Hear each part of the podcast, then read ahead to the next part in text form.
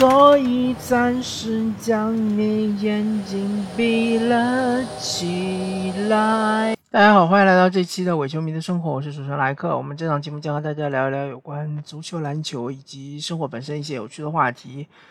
那我们这一期呢，还是跟大家聊聊国足吧，因为国足之前是第二场比赛零比一输给了日本。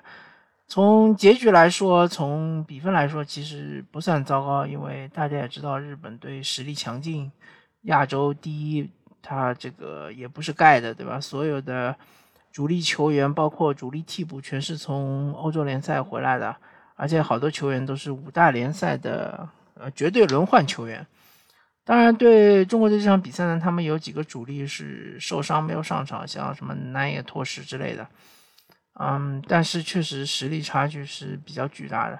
那么我我看了一下赛后大家对于国足的，嗯，有一些不满的地方，大概是在于第一，就这场比赛是完全龟缩防守，没有几乎没有什么反击的机会，呃，一共就两脚射门，好像没有任何的射正。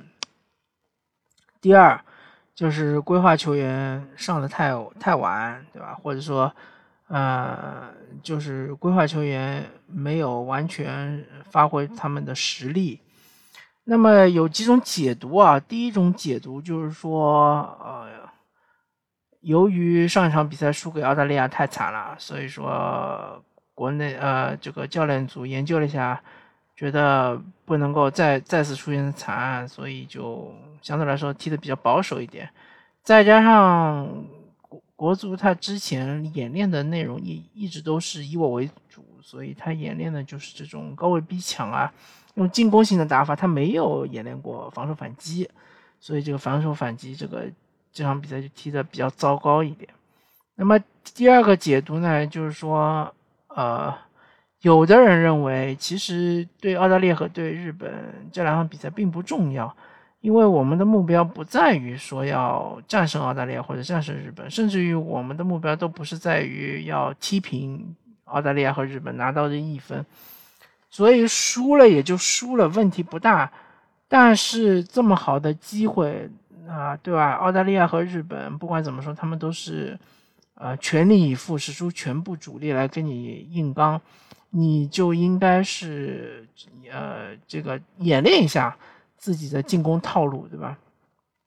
其实对于澳大利亚这场比赛上半场，呃，二十就是丢球之前，其实中国队的进攻套路还是不错的，相相当于是压制了澳大利亚。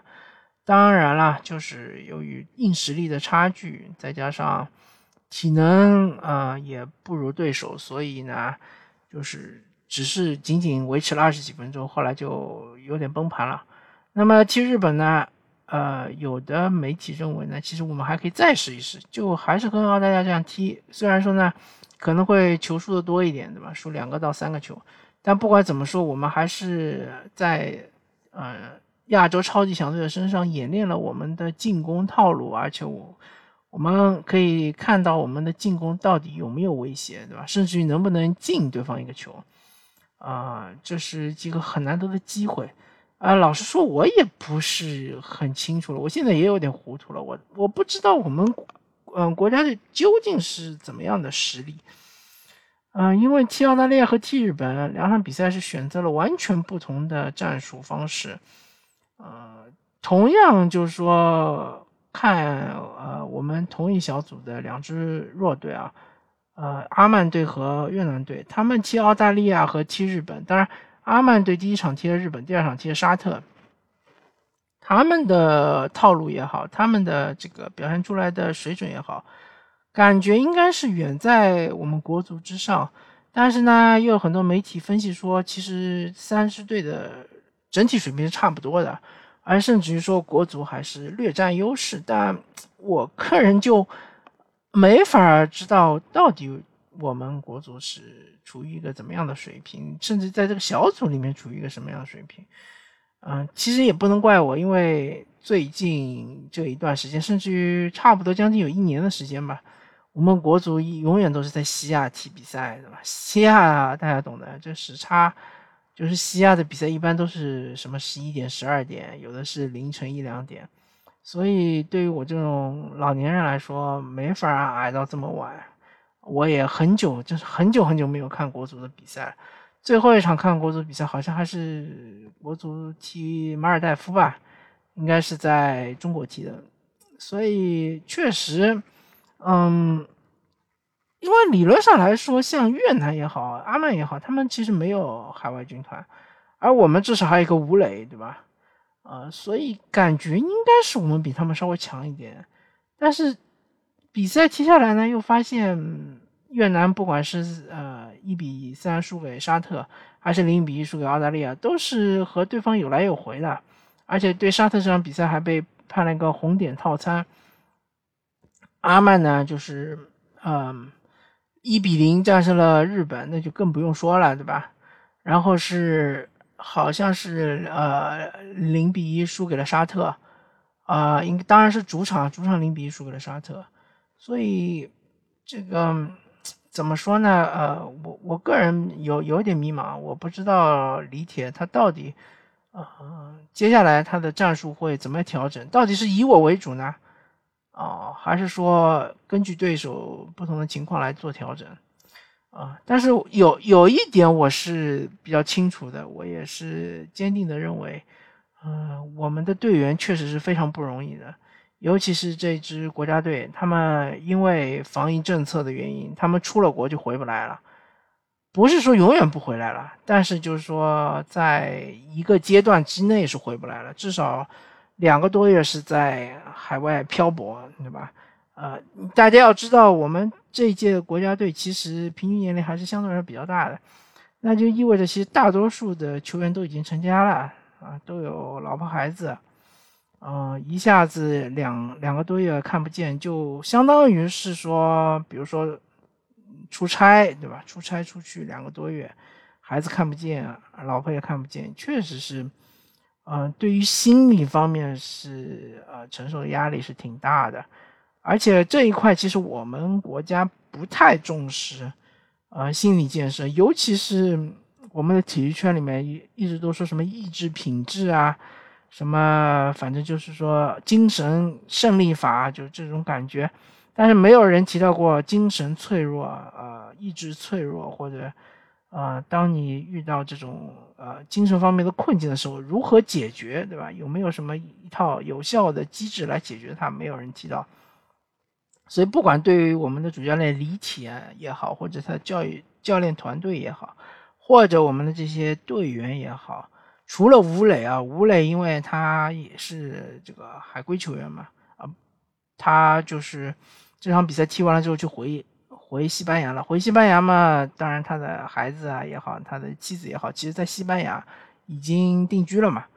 啊啊，我说定居不是说他们已经入西班牙籍了，只是因为吴磊一直在那边踢球嘛，所以他们在那边就是有有自己居住的位呃居住的地方嘛，所以他们其实还是能做到家人团聚的。毕竟我们也知道，呃，欧洲五大联赛这种成熟的联赛比赛踢完了，大家就。各回各家，各找各妈。第二天再去这个训练基地训练，对吧？训练完之后再回家，就有点像平时上班一样的。那么我们国家这个男足，或者说其实不止男足，女足也是一样的，特别喜欢搞集训。那么这次集训一搞了之后，这个由于防疫政策嘛，所以就很难回去了。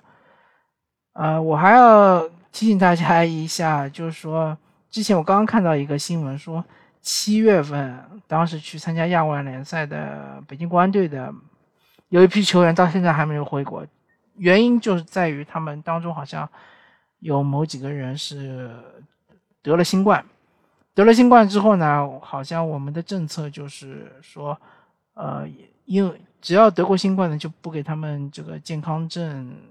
是给予合格的健康证嘛？就表示他们无法入境，现在还在协调中。所以，其实，在新冠疫情的大背景之下，运动员是非常不容易的，尤其是我们的国脚，对吧？大家想一想嘛，呃，之前一段时间踢联赛的时候，又是泡泡联赛，又是封闭，啊，又是不能回家，然后踢完联赛刚放了两天假，又要去西亚，又是长时间的拉练，真的，嗯，我我不知道足球运动员的心理状态到底是有多么的坚强，是不是钢铁意志啊？但是对于一个正常人来说，很难体会他们的这种艰辛，所以我也希望大多数的球迷，大家就不要，呃，太怎么说呢？嗯，不要给他们太大的压力，他们其实已经心理压力非常大了。呃，希望他们能够踢出好的成绩吧。就算踢不出好的成绩，那我我个人其实还是并没有太大的奢求。我并没有认为我们国家，呃，我们男足一定能够以小组第三出线，甚至于小组第二出线。我觉得能够发挥出自己的水平，能够踢出一两场精彩的比赛就 OK 了嘛？好吧。这期比较短，因为我自己对于国家队的定位，包括对于我们教练的这个战术安排还是比较迷茫的。那么，感谢大家收听这期的《伪球迷的生活》，我是主持人莱克，我们下期再见，拜拜。